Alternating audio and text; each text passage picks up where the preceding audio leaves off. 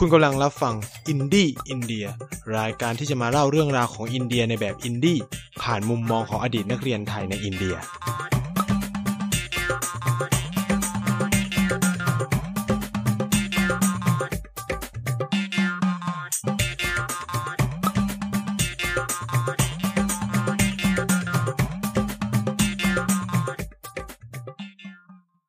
วัสดีครับ สวัสดีคุณผู้ฟังรายการอินดี้อินเดียทุกคนนะครับ แล้วก็พบกับไนท์เช่นเคยนะฮะ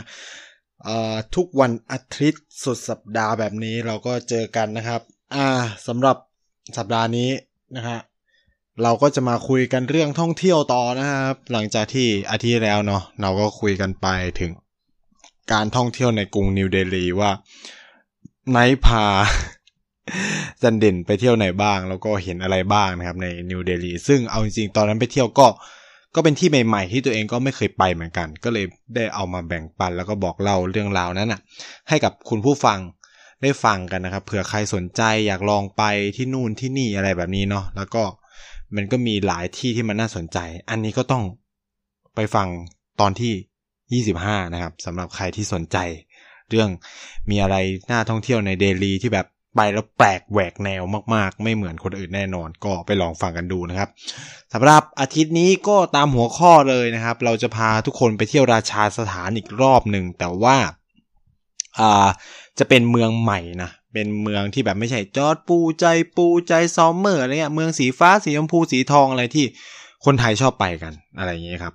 แต่นายจะพาไปดินแดนที่เราเรียกกันว่าดินแดนแห่งพระอาทิตย์ หรือเมืองแห่งพระอาทิตย์ก็ได้ เพราะว่าเขาชื่อก็คืออุดัยเปอร์นะครับอุดัยเปอร์หรือคนไทยเนี่ยก็จะเรียกว่าอุทัยปุระ อุทัยนี่ก็แปลว่าพระอาทิตย์ ปุระนี่ก็แปลว่าเมืองเนาะพอรวมกันก็เป็นเมืองแห่งพระอาทิตย์นะครับ แต่ว่าเมืองนี้ก็มีความสวยงามในแบบฉบับของมัน ซึ่งนายก็จะเล่าตั้งแต่การเดินทางครับ ก็ตอนนั้นเนี่ย เออเรา เดินทางไปอุทัยปุระด้วยการใช้รถไฟ คือในอินเดียเหมือนที่เคยเล่าไปก่อนหน้านี้แล้วว่า การเดินทางที่สะดวกและค่อนข้างจะโอเคที่สุดเนาะสำหรับการไปเมืองย่อยๆต่างๆเนี่ยก็คือรถไฟนะครับดียิ่งกว่ารถทัวร์ด้วย แล้วก็สะดวกสบายแถมยังเร็วกว่านะ ต้องพูดอย่างนี้ มันจะต่างจากเมืองไทยเนาะเมืองไทยเนี่ยรถไฟเนี่ยเดินทางช้ากว่ารถบัส นะยกตัวอย่างเช่น ถ้าเราจะเดินทางจากกรุงเทพไปเชียงใหม่ ด้วยรถบัสอาจใช้เวลาเพียงแค่ประมาณ 10 ชั่วโมงอ่าตีแบบกลมๆเลยนะครับ หรือถ้าขับรถก็อาจจะไวกว่านั้นเนาะแต่ว่าถ้าเดินทางด้วยรถไฟเนี่ย 14 ชั่วโมง กินเวลาแบบเป็นเกือบวันเลยนะ นานมากนะครับ เช่น ผมยกตัวอย่างผมเดินทางจากจากกรุงเทพที่หัวลำโพงอะไป ไปเชียงใหม่ ถ้าออกสักบ่ายๆเนี่ยก็ไปถึงนู่นเช้าตีสี่อะ เออ คิดสภาพดิว่าแบบ โห เราใช้เวลาเยอะมากเลยในการเดินทางจากกรุงเทพไปเชียงใหม่หรือ ถ้าออกแบบสักสองทุ่มเงี้ยสองทุ่มก็จะไปถึงนู่นประมาณเก้าโมงสิบโมงอะไรเงี้ย เออ แต่อันนี้ขึ้นอยู่กับรถไฟที่เรานั่งด้วยเนาะแต่สำหรับในอินเดียเนี่ย โอ้โหรถไฟคือเร็วมากและดีมากเนื่องจากรถไฟที่อินเดียส่วนใหญ่จะเป็นรางคู่เนาะมันก็จะสวนกันไปกันมาได้ไม่ต้องหลบ ไม่ต้องหลีก ไม่ต้องรอกันอะไรเงี้ยส่วนที่ไทยเนี่ยมันเสียเวลาตรงที่มันต้องหลบต้องหลีกแล้วก็ต้องรอถ้า ถ้าคันนึงเลทเหมือนบางทีมันเป็นช่วงที่แบบไม่มีหลบอย่างเงี้ยก็ต้องรอทิ้งไว้จนกว่าอีกขบวนจะสวนออกมาได้ไม่งั้นก็จะชนกันไงเราจึงเริ่มมีโครงการพัฒนารถไฟทางคู่ ซึ่งถือว่าช้ามากนะครับ คิดสภาพว่ารถไฟเหล่านี้ที่เราวิ่งกันมาสร้างมาตั้งแต่สมัยรัชกาลที่ห้าที่หกใช่ไหมแล้วมันก็นิ่งไปเลยอะมันก็เป็นปัญหาแต่อินเดียเนี่ยคือเขาพัฒนาทางรางเรื่อยๆนะเพราะว่าคนเยอะไงคนเยอะถ้าใช้รถใช้ถนน ถ้าใช้รถยนต์หรือใช้การพัฒนาแบบถนนเนี่ย ก็จะเป็นปัญหาว่ารถจะติดอะไรนู่นนี่นั่นเลยครับ ก็ใช้รถไฟเนี่ยน่าจะดีที่สุดต้องใช้นี้น่าจะดีที่สุดเราก็เลย ที่อินเดียเขาก็เลยพัฒนาด้วยการรถไฟเพราะขนคนได้เยอะมากกว่า แล้วก็มีราคาประหยัดยิ่งคนใช้เยอะก็ยิ่งประหยัดนะครับ แต่ว่าการรถไฟอินเดียคือขาดทุนระเนระนาดเหมือนกันนะ แต่ยังไงก็ตามเนี่ยรัฐบาลเขาก็เลยเห็นถึงว่ามันก็เป็นเขาเรียกว่า เอื้อประโยชน์ให้กับคนอินเดียแล้วการเป็นสวัสดิการอย่างหนึ่งที่ให้ถึงแม้ว่าจะขาดทุนแต่มันก็ต้องดำเนินต่อไปจะขึ้นราคาคนก็ไม่มีกำลังจะจ่ายนะครับ อืมเราก็เลยเลือกที่จะเดินทางกันด้วย รถไฟ เพราะรถไฟนอนที่อินเดียก็คือว่าดีมากต้องใช้วันนี้นะว่าดีมากอ่าเราเลือกใช้ ACT Tri T Tire นะครับ ก็คือเป็นรถไฟนอน 3 ชั้นอ่ารถไฟนอน 3 ชั้นเป็นยังไงก็เคยเล่าไปบางช่วงบางตอนแล้วก็คือมันก็มีเตียงล่างเตียงบนแล้วก็มีเตียงกลาง แต่ว่าเตียงกลางเนี่ยจะพับ ตอนที่นั่งก็คือจะถูกพับไว้นะครับ แต่พอเวลาจะนอนมันจะพับขึ้นกะแล้วมันก็จะคล้องเป็นเหมือนแขวนแขวนะครับ ก็จะกลายเป็น 3 ชั้นเนาะเออก็อยู่ที่ว่าจะเลือกกันยังไงนะครับ ตอนนั้นเราก็ไปกันจริง ๆอะผมซื้อตั๋วไว้สามคน ก็ตอนแรกมีพี่อีกคนหนึ่งจะไปด้วยนะครับ แต่ปรากฏว่าก็ติดทุถ้าพี่คนนี้ก็ติดธุระนู่นนี่นั่นนะครับ ก็เลยไม่ได้ไปเราก็เลยไปกันสองคนกับอาจารย์นะ แล้วก็ ก็นั่งกันไป อาจารย์ก็แบบโอ้โหรถไฟมันดีกว่าที่ไทยอีกอะไรก็ใช่ครับคือรถไฟที่อินเดียคือพูดตามตรงนะครับว่าดีกว่าที่ไทยเยอะมาก ยกเว้นอีกขบวนใหม่ที่ออกมานะ อุตราอะไรทุกอย่างที่ดีๆเลยอันนั้นแต่ว่าราคาต้องใช้คำนี้ราคา คือรถไฟไทยอันใหม่เนี่ยเทียบเท่ากับรถไฟอินเดีย แต่ว่าราคาอินเดียถูกกว่ามากต้องใช้คำนี้นะส่วนที่ไทยก็ยังแพงมาก แพงจนแบบเฮ้ยเอาตังค์ซื้อตั๋วเครื่องบินเถอะอะไรเงี้ยอีกนิดเดียวก็ได้บินแล้วอะไรเงี้ย ทำไมต้องไปเสีย นอกจากอยากซึมซับบรรยากาศนั่งรถไฟเก๋ๆถ่ายรูปชมวิวอะไรเงี้ย อ่า ก็นั่งรถไฟไปนะของไทย แต่ว่าเอ่อผมเนี่ยก็คือถ้านั่งรถไฟไทยเนาะก็คือจะนั่งชั้นสองไปเลยที่เป็นรถไฟนั่งมันก็จะแบบสองสามร้อยอะไรเงี้ยก็ไม่แพงมากแล้วก็ ชิวๆแล้วผมชอบเป็นคนหาเพื่อน ก็คือ ก็ไปตรงนั้นเดี๋ยวก็เจอคนนู้นคนนี้บางทีก็เจอแบบพวกนักศึกษา แบกเป้กันขึ้นไปเที่ยวเชียงใหม่ หรือเจอแบบฝรั่งเลยก็นั่งคุยกันไปนู่นนี่นั่นก็ไม่ได้หลับได้นอนหรอกถึงช่วงง่วงก็ง่วงแหละเออ แต่ก็คุยกันสนุกปะสนุกอะก็คือจบทริปรถไฟก็คือได้เพื่อนอะไรอย่างเงี้ยผมก็จะเป็นแบบนี้เนาะที่อินเดียผมก็จะเป็นแบบนั้นเหมือนกันนะครับ คือเขาบอกว่าคนอินเดียชอบคุยมากถึงขนาดที่ว่า เรานั่งรถไฟไปเที่ยวเนี่ยก็คือได้เพื่อนแน่นอนนะครับ ถ้าไปคนเดียว ไม่ต้องห่วงไปหาเพื่อนเอาดามหน้าได้แน่นอน เพราะว่าเขาจะเจาะแจะเราจนแบบ เออจนเราพูดอะไร จนรู้ไส้รู้พุงเป็นคนมาจากไหน พ่อแม่ทำงานอะไรอะไรเงี้ยคือ เขาจะไม่ได้แบบเกรงใจอะไรอย่างนี้นะก็คือเขาจะถามไปหมดเลย มันเป็นวัฒนธรรมแบบอินเดียนะครับใครไปเที่ยวอินเดียก็ต้องเตรียมรับมือกับสิ่งเหล่านี้ด้วย ก็จะแบบมองอย่าไปมองว่าเฮ้ยเขาละลาบละล้วงหรืออะไรแต่ต้องบอกว่ามันเป็นวัฒนธรรมแบบของเขาเนาะ เออเขาก็อยากรู้อะบางทีทั้งชีวิต แค่ไปต่างรัฐนี่ก็ถือว่าเป็นอะไรที่อ่าดีที่สุดในชีวิตแหละแต่การที่มาเจอเฮ้ยนี่มันคนต่างชาตินะเว้ยคุณต้องโดนเซลฟี่ เพราะเขาจะเก็บไว้เป็นรูป ที่แบบเอาไว้อวด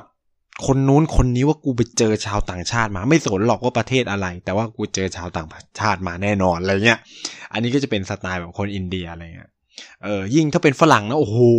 คุณเละบอกเลย ผมนี่เป็นคนไทยก็ยังแบบ เออ ก็ยังแบบไม่เยอะมากอะไรอย่างนี้ เพราะว่ามันก็จะมีลักษณะคล้าย ๆ คนบ้านเขาเนาะในฝั่งที่อยู่ติดทางพม่าอะไรเงี้ยก็จะมีหน้าตาผิวพรรณคล้าย ๆ กับคนไทยเขาก็จะแบบไม่อะไรเท่าไหร่ แต่ก็ถือว่าเขาก็ทีตเราเป็นคนต่างชาติ ซึ่งมันก็จะแบบมีลักษณะคล้าย ๆ อย่างที่ผมเล่าไปก่อนหน้านี้คือถามนู่นถามนี่อะไรเงี้ย อาจารย์ผมก็โดนครับ โดนมองว่าเป็นคนจีนอะไรอย่างนี้นู่นนี่นั่น แล้วก็เราก็จะบอกว่าเออเราเป็นคนไทยแล้วคุยอะคือเราก็เทครถไฟนะครับ จากเดลีไปอุดัยปุระเนี่ยก็จะเป็นช่วงแบบขึ้นกลางคืนแล้วก็ไปถึงนู่นตอนเช้าอะไรอย่างนี้อาจารย์ก็จะบอกเฮ้ยรถมันจะเลทไหมว่าดีเลย์ไหมว่าผมก็แบบต้องพูดว่าในชีวิตผมอะเจอรถไฟดีเลย์ครั้งเดียว ครั้งแรกครั้งแรกเลยก็คือตอนที่ไปเที่ยวเอ่อ สังเวชนียสถานที่ที่ปรินิพานจำไม่ได้แถวโกรักปัวผมทำไมลืมวะ เออ เดี๋ยว เดี๋ยวนึกออกแล้วก็จะ จะ จะมาเล่าให้ฟัง คือตอนนั้นดีเลย์ไปสิบสี่ชั่วโมงสิบสี่ชั่วโมง เป็นอะไรที่แบบ เออ คือจะพูดอย่างนี้ว่า ถ้าใครจะไปเที่ยวอินเดียล่ะ แล้วกลัวดีเลย์อะ ทางเหนือในช่วงหน้าหนาวอะดีเลยแน่นอน เพราะว่าหมอกมันจะลง พอหมอกมันจะลง พอหมอกมันลงปุ๊บอะรถไฟก็จะทำความเร็วไม่ได้นะครับ แล้วก็เขาต้องหลบนู่นหลบนี่อะไรเงี้ยเออ delay สิบสี่ชั่วโมงถือว่าน้อยแล้ว บางคน delay สองวันก็มีสำหรับพวกรถไฟแบบโกลกาตาเดลี เชนไนเดลีเงี้ยบางทีโดนเหมือนกัน ส่วนใหญ่โกลกาตาเดลีเนี่ยจะแบบ delay นานเพื่อนผมมา delay สองวัน ตอนนั้นมันเกือบลงทะเบียนไม่ทันอะไรเงี้ย ทั้งที่เป็นราชธานีนะ ราชธานีคือรถด่วนที่รถไฟทุกขบวนต้องหลบ อ่า ต้องใช้คำนี้ มันจะใช้แบบเป็น express อะราชธานี express คือแบบเป็นรถที่แบบเร็วที่สุด แพงที่สุด แล้วก็รถทุกคันที่วิ่งมาจะสวนหรือไม่สวนก็ต้องหลบ ให้คือแบบตามกันมาถ้าราชธานีวิ่งทันนี่คือ อีรถนั้นต้องหลบเข้ารูไว้ให้ราชธานีวิ่งแซงไปก่อนอะไรเงี้ยเออ อย่างนั้นเลยนะครับ ยัง late เนาะ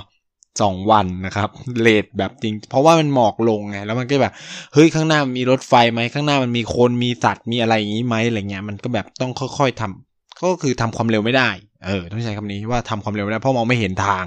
นะ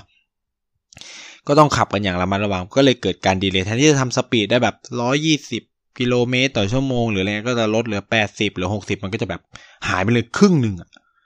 ครึ่งหนึ่งก็เท่ากับระยะสมมุติว่าต้องเดินทางจากเกาลกาตาไปเดลีใช้เวลาสองวันใช่ไหมก็ต้องเพิ่มเป็นสี่วันเพราะมันหายความเร็วมันหายไปครึ่งหนึ่งถูกปะครับอ่ามันก็เป็นแบบนี้นะตอนไปอุดัยปุระก็ ผมก็บอก ผมบอกเลยว่าแบบ ผมก็บอกว่าไม่รู้อาจารย์ก็ต้องไปลุ้นเอาแต่ ตอนนั้นหมอไม่ลง อะ ก็ไปถึงแบบเลท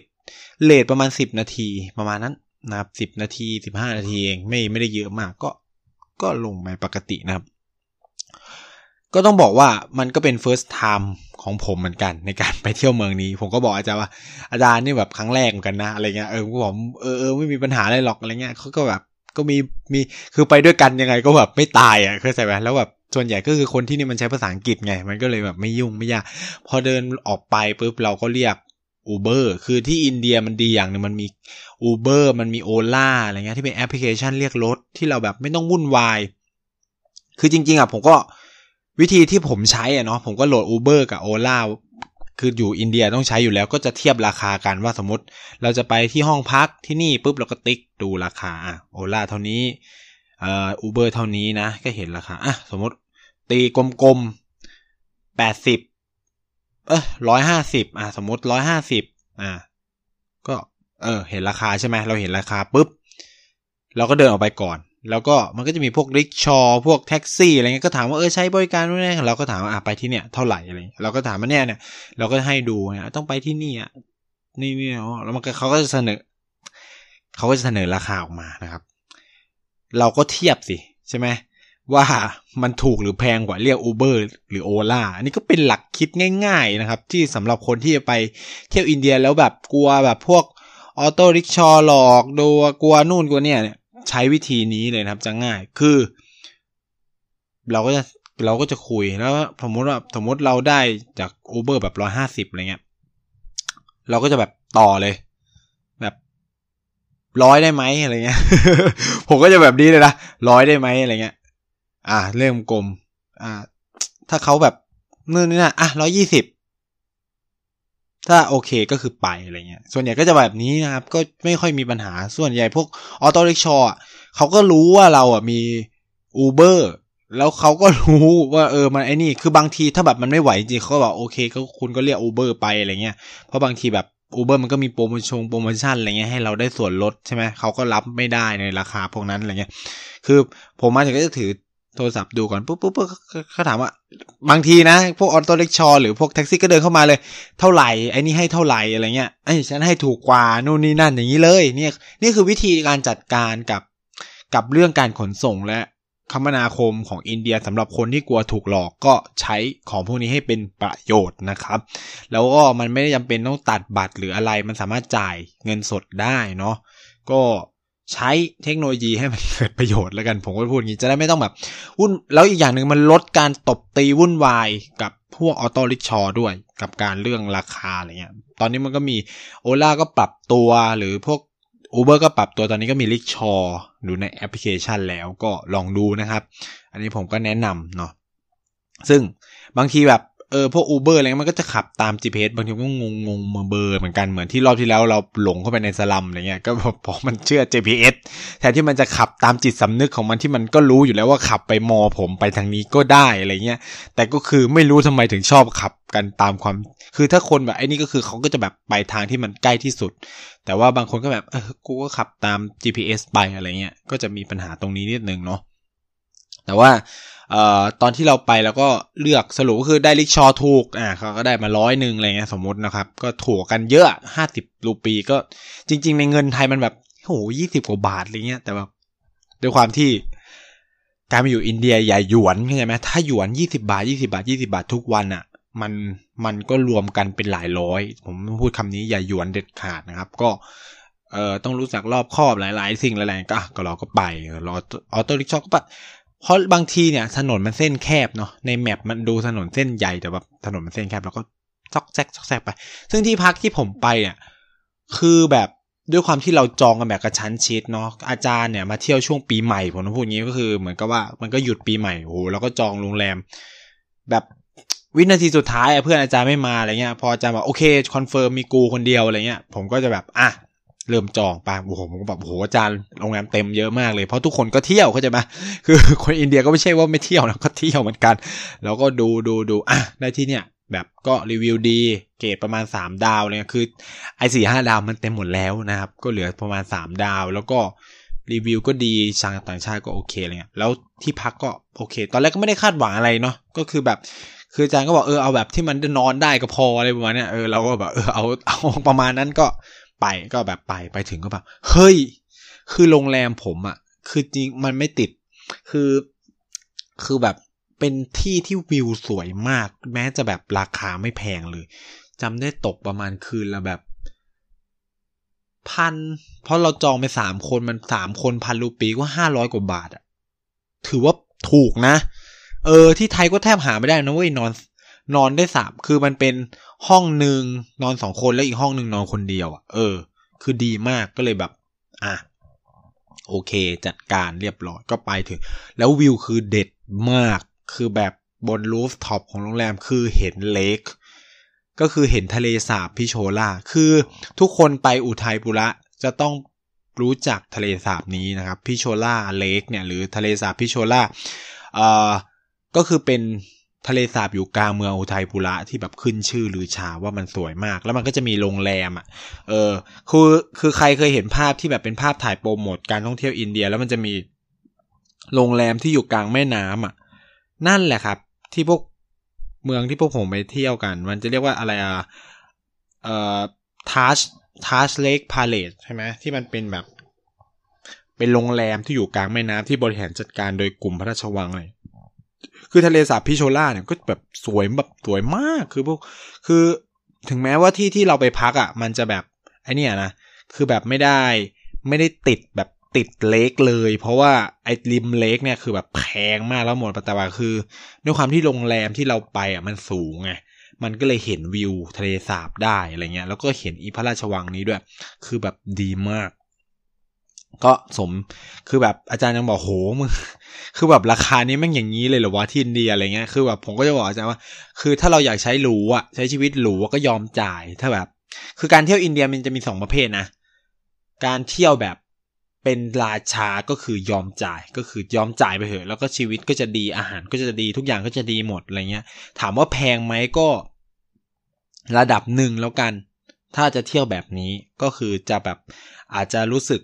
แพงกว่าไทยนิดหน่อยอะไรเงี้ย แต่ถ้าแบบสายแบ็คแพคเกอร์ผมบอกเลยว่า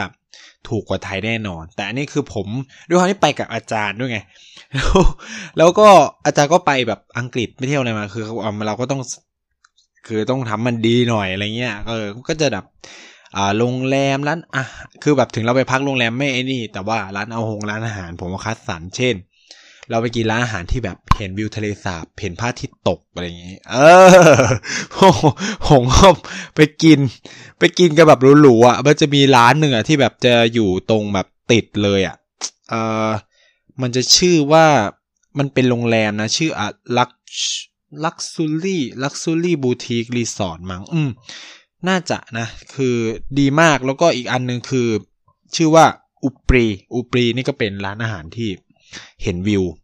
ทะเลสาบแบบสวยเลยแบบสวยแบบชัด ๆ เลยเนาะก็ลองสำหรับใครที่สนใจก็ลอง search ดูนะมันมีที่พักดีๆ ที่โรงแรมดีในในอุทัยปุระเยอะมากเนาะอุดหรือ Udaipur แล้วทุกคนเนี่ยก็คือไป Udaipur แน่นอนนะครับ ไม่มีไม่กี่ที่หรอกที่คนจะไป City Palace นะ City Palace ก็จะแบบเป็นพระราชวังซึ่ง ก็ปัจจุบันเนี่ยก็ยังมีเจ้าอาศัยอยู่นะ คือ City Palace มันเป็นไม่ได้เป็นของรัฐบาลนะครับ คือเวลาเราไปแล้วเราจ่ายเงินเราก็จะงงนะว่าแบบทำไมมันแพงจังหรืออะไรเงี้ย เพราะว่า City Palace มันบริหารจัดการโดยเจ้าที่รัฐอุทัยปุระเองเนาะไม่ได้อยู่ภายใต้กำกับดูแลของรัฐบาลนะครับอ่าแล้วคือต้องจ่ายสองโซนด้วยนะ คือถ้าใครอยากเข้าไปดูโซนใน สุดสุด palace สุดๆ ก็จะต้องจ่ายแพงขึ้นไปอีกอะไรประมาณเนี้ยมันจะมีแบบสองโซนของของ City Palace อ่า ซึ่งอันเนี้ยก็บริหารจัดการโดยตัวของของของเจ้ามหาราชาที่เขายังมีชีวิตกันอยู่เนาะต้องใช้คำนี้เอ่อไอ palace เนี่ยมันก็สร้างตั้งแต่ประมาณปีพันห้าร้อยห้าสิบเก้าคือนานมากต้องใช้คำนี้อายุเยอะมากนะ แล้วแบบมีแบบเป็นเป็นระบบแบบ นู่นนี่นั่นของเขาอะ่ะ อืม ซึ่งแล้วถ้าเราอยากจะ มันจะมีแบบล่องเรืออีก ก็จ่ายอีกราคานะ มันจะแบบเข้าชั้นที่หนึ่งเข้าชั้นที่สองล่องเรือนี่คือแบบจ่ายอีกราคาหลายราคามากนะครับอันนี้ก็ต้อง แล้วแต่ว่าเราสนใจจะไปดูอะไรเนาะคือตอนนั้นพวกผมก็แบบคือแบบเหมือนอาจจะมาพักผ่อนมากกว่า แล้วก็แบบเน้นดูวิวชมวิว สนุกสนานมากกว่าที่จะแบบเออไปดูว่าเออข้างมันก็แบบข้างในมันก็สวยแหละ มันก็มีความสวยงามของมันอะไรอย่างนี้นะ แต่ว่าเราก็ดูเท่าที่เนี้ยไม่ได้ถึงกับ เออจะจะดูอะไรเยอะแยะอะไรเงี้ยมาพักผ่อนมาชมวิวคือแบบ คือมันดีมากเลยนะ คือคือแบบแค่นั่งกินอาหารดื่มเบียร์แล้วก็ดูพระอาทิตย์คือแบบผมนั่งร้านอาหารที่แบบเล่าให้ฟังก่อนหน้านี้กับอาจารย์ก็นั่งคุยกันอะไรเงี้ย นั่งตั้งแต่ประมาณบ่ายสามโมงอะจนถึงทุ่มสองทุ่มก็ไม่รู้สึกอะไร รู้สึกว่ามันชิลอากาศก็เย็นนะด้วยความเป็นหน้าหนาวแล้วมันไม่ได้แบบ ร้อนมากมันเป็นความฟินของการไปเที่ยวอุทัยพุระ มันจะเป็นแบบเลิศคือ คือจะพูดยังไงคุณต้องไปสัมผัสด้วยตัวเองนะเพราะมันมีความสวยงาม ผมก็จะแบบสปอยให้ทุกคนต้องอยากไปที่นี่ อาหารขึ้นชื่อของราชาสถานเอาจริงราชาสถานก็เป็น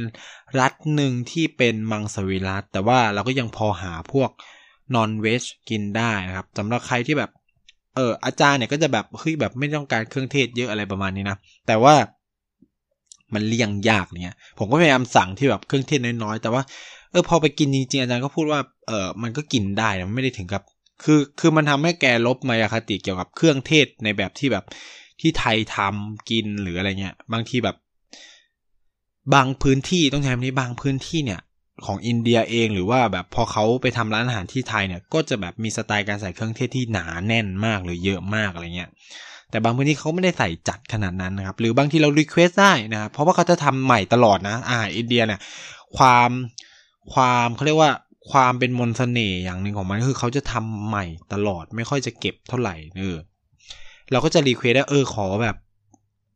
มาซาล่าน้อยๆนะ หรือแบบขอเครื่องเทศน้อยๆอะไรประมาณเนี้ยครับ เราก็บอกเขาได้เออสำหรับคนที่แบบไม่กินเครื่องเทศ แต่แบบอยากลองอาหารอินเดียว่ะ เออทำยังไงอะไรเงี้ยก็ อันนี้ก็เป็นแบบที่เราเที่ยวกันในในในอุทัยปุระก็จะมีที่ City Palace นี้นะครับ แล้วก็มีที่ พิโชล่าเลกก็คือทะเลสาบพิโชล่านะครับ แล้วก็มันก็จะมีพระราชวังที่อยู่บนบนเขาอีกที่หนึ่ง อันนั้นอะบริหารจัดการโดยตัวรัฐบาล ซึ่งแบบบอกเลยว่าแย่มากผมต้องพูดคำนี้ว่าคือแบบมันมันแบบไม่สวยเลยอะคือแบบมันเหมือนกับว่า รัฐบาลไม่ค่อยได้เข้าไปดูแลอะไรเงี้ยมันจะอยู่บนเขาเลยนะครับเอ่อติดกับ อืม มันจะเป็นภูเขา ที่มีพระราชวังอยู่เนาะเป็นแบบพระราชวังฤดูร้อนนะครับ เรียกว่าซาร์จันก้ามุนซุนพาเลตเนาะถ้าใครมีโอกาสก็ขึ้นไปดูได้เนาะครับ ถามว่ามีอะไรไหมก็ได้เห็นเห็นวิวเมืองแล้วกันได้เห็นวิวเมือง แต่ว่าข้างในก็แทบจะแบบไม่ค่อยมีอะไรนะ มันแบบไม่ค่อยมันไม่ได้ปรับปรุงดูแลเท่าไหร่ด้วย ผมก็ต้องพูดคำนี้ แต่ว่ามันก็ สวยอะ่ะมันเป็นเหมือนปราสาทที่อยู่ข้างบนเป็นที่พักร้อนอะไรเงี้ยแล้วก็เห็นวิว เห็นทะเลสาบอะไรเงี้ยครับ ก็ลองไปเที่ยวได้นะครับพอเราอยู่อุทัยปุระกันหลายวันเลยนะ แล้วก็ที่อุทัยปุระเนี่ยจะมีทัวร์ด้วยอ่าทัวร์ไปเที่ยวนะครับ ซึ่งเราก็ซื้อทัวร์ซึ่งมันจะออกไปที่อื่นนะซึ่งผมอะ่ะมีความตั้งใจอยากไปที่ที่หนึ่งมาก ในในทริปนี้ก็คือไปกัมบาลกัมเบาก้า Kumbhalgarh Fort นะครับ Kumbhalgarh Fort เนี่ยมีความสำคัญยังไง คือถ้าใครไปอินเดียควรไปเนาะเรารู้และรับรู้กันว่ากำแพงเมืองที่ยาวที่สุดในโลกเนี่ยก็คือกำแพงเมืองจีนใช่ไหม The Great Wall เนี่ย The Great Wall ที่อยู่ที่จีนใช่ไหมครับ แต่ทุกคนรู้หรือเปล่าครับ ว่ามันมีกำแพงเมืองที่ยาวเป็นอันดับสองของโลกเหมือนกัน เออ ซึ่งนั่นแหละครับที่ผมไป นั่นคือกัมบากากัมบากาฟอร์ดกัมบากาฟอร์ดเป็นป้อมแล้วก็เป็นกำแพงเมืองที่ยาวเป็นอันดับสองของโลกเลยนะครับ เออ คือมันถูกสร้างตั้งแต่สมัยช่วงราชวงศ์มันถูกสร้างโดยกลุ่มราชวงศ์เมวานะครับ ซึ่งยาวมากนะ ยาวแบบกินระยะทางไกลมากแล้วแต่มันก็ถามว่าซื้อมันก็ซุดโซมนะซุดซุดโซมไปตามการเวลาของมันนะก็มีความยาวของมันนะ แล้วก็ มันถูกสร้างในช่วงทศวรรษหรือศตวรรษที่หกเลยนะ เออ มันแบบเป็นยุทธศาสตร์ในการป้องกันอะไรของเขาอะไรเงี้ย ก็เป็นที่หนึ่งที่ควรไปแล้วข้างในเนี่ยก็มีทั้งวัดเชน วัดฮินดูอยู่ข้างในนะครับ ก็ไปคือเราได้รู้สึกว่าได้ไปอะเออในความคิดผมก็คือได้ไปเห็นได้ไปเจออะไรพวกนี้อะไรเงี้ยแล้วก็เป็นเบอร์เฮริเทจเบอร์เฮริเทจไซต์นะครับ เออ เป็นป้อมที่อยู่บนภูเขาอะไรเงี้ยต่อจากเอ่อกาบากาฟอร์ดเนี่ยเราก็ไปเที่ยวที่วัดเชน ซึ่งสวยมากคือแบบแต่เสียดายอย่างเดียวคือห้ามถ่ายรูป ชื่อว่ารานักเปอร์ Jain Temple นะครับหรือวัดเชนรานักเปอร์รานักปูละก็ได้เปอร์เนี่ยมันมาจากปุละในภาษาเปอร์ก็ปูระมาจากคำว่าเปอร์ เราก็จะเห็นว่าใจเปอร์จอร์ดเปอร์ใช่ไหม คือมันก็คือคำว่าปูระนั่นแหละครับ คือถ้าใครมีโอกาสก็แนะนำให้ไปเหมือนกัน คือถ้าไปอุทัยปูระเนี่ย มันจะมีทัวร์ไปสองที่นี้เลย ราคาจะประมาณพันพันรูปีมั้งพันกว่าเนี่ย ลองไปลองไปดูกันแล้วกัน คืออยู่ที่เราต่อราคานะ คือมันต่อได้นะจะคือที่เขียนแบบ fix ลง fix บางบางทีแบบมันเขียน rate ไว้นะ แต่ว่าพอเราเห็นแพงเราจะเดินหนีเขาจะแบบอ่า discount ได้นะ อะไรอย่างนี้ อ่า นะครับ ก็ลองดูมันก็มีที่เที่ยวหลายที่คือที่ผมไปด้วยความเป็นช่วงหน้าหนาวมันก็แบบ โอเคอะฟินฟินชิวๆนะครับ ไปเออละเหยลอยชายไม่ได้มีปัญหาอะไรมากกับการไปเที่ยวตรงนี้เนาะก็ แต่ว่าอุทัยปุระก็เป็นเมืองหนึ่งที่ผมหลงรัก คือราชฐานเป็นเป็นรัฐหนึ่งที่เราชอบมาก แล้วแต่ละเมืองก็จะไม่มี ไม่มีอะไรที่แบบเหมือนกันเลยอะมันต่างมันจะมีมนสเสน่ห์ของมัน เพราะต้องพูดอย่างนี้ว่าราชสถานเนี่ยมันก็บอกอยู่แล้วว่ามันเป็นรัฐมันเป็นพื้นที่แห่งราชาใช่ไหมแต่ละเมืองก็มีเจ้าผู้ปกครองของตัวเองตัวเอง แล้วเจ้าแต่ละคนก็มีรสนิยมในการบริหารบ้านเมือง หรือการตกแต่งพระราชวังเป็นของตัวเอง ฉะนั้นแล้วนะครับ มันก็จะมีความ แปลกความต่างความไม่เหมือนกันของแต่ละเมือง อย่างที่บอกมันมีเมืองสีชมพูใช่ไหมเพราะอะเจ้าชินยมใช้หินแดงในการตกแต่งเมือง มันมีเมืองสีฟ้าใช่ไหมมันมีเมืองสีทองที่เขาใช้หินทรายในการแต่งเมือง คือมันก็ขึ้นอยู่กับภูมิประเทศตรงนั้นเลยคือรัฐนี้ก็จะเป็นรัฐแห่งนักรบรัฐให้มันที่เขาต่อสู้กันมาในหลายสงคราม คือรัฐสถานก็จะเป็นรัฐที่แบบมีความสวยงามตรงนี้เนาะ ถ้าใครไปเนี่ยก็อยากให้เที่ยวให้ครบหลาย ๆ เมืองเลย ก็อุทัยปุระเนี่ยก็เป็นทางเลือกหนึ่งนะครับ ที่น่าสนใจเนาะสำหรับสัปดาห์นี้เราก็มาเที่ยวอุทัยปุระกันได้ ก็หวังว่าหลายคนก็จะเออมันมีที่เท่าตรงนู้นตรงนี้ตรงนั้น ผมก็เอาจริงๆผมก็แบบถามเพื่อนเอานะ ไม่ได้แบบ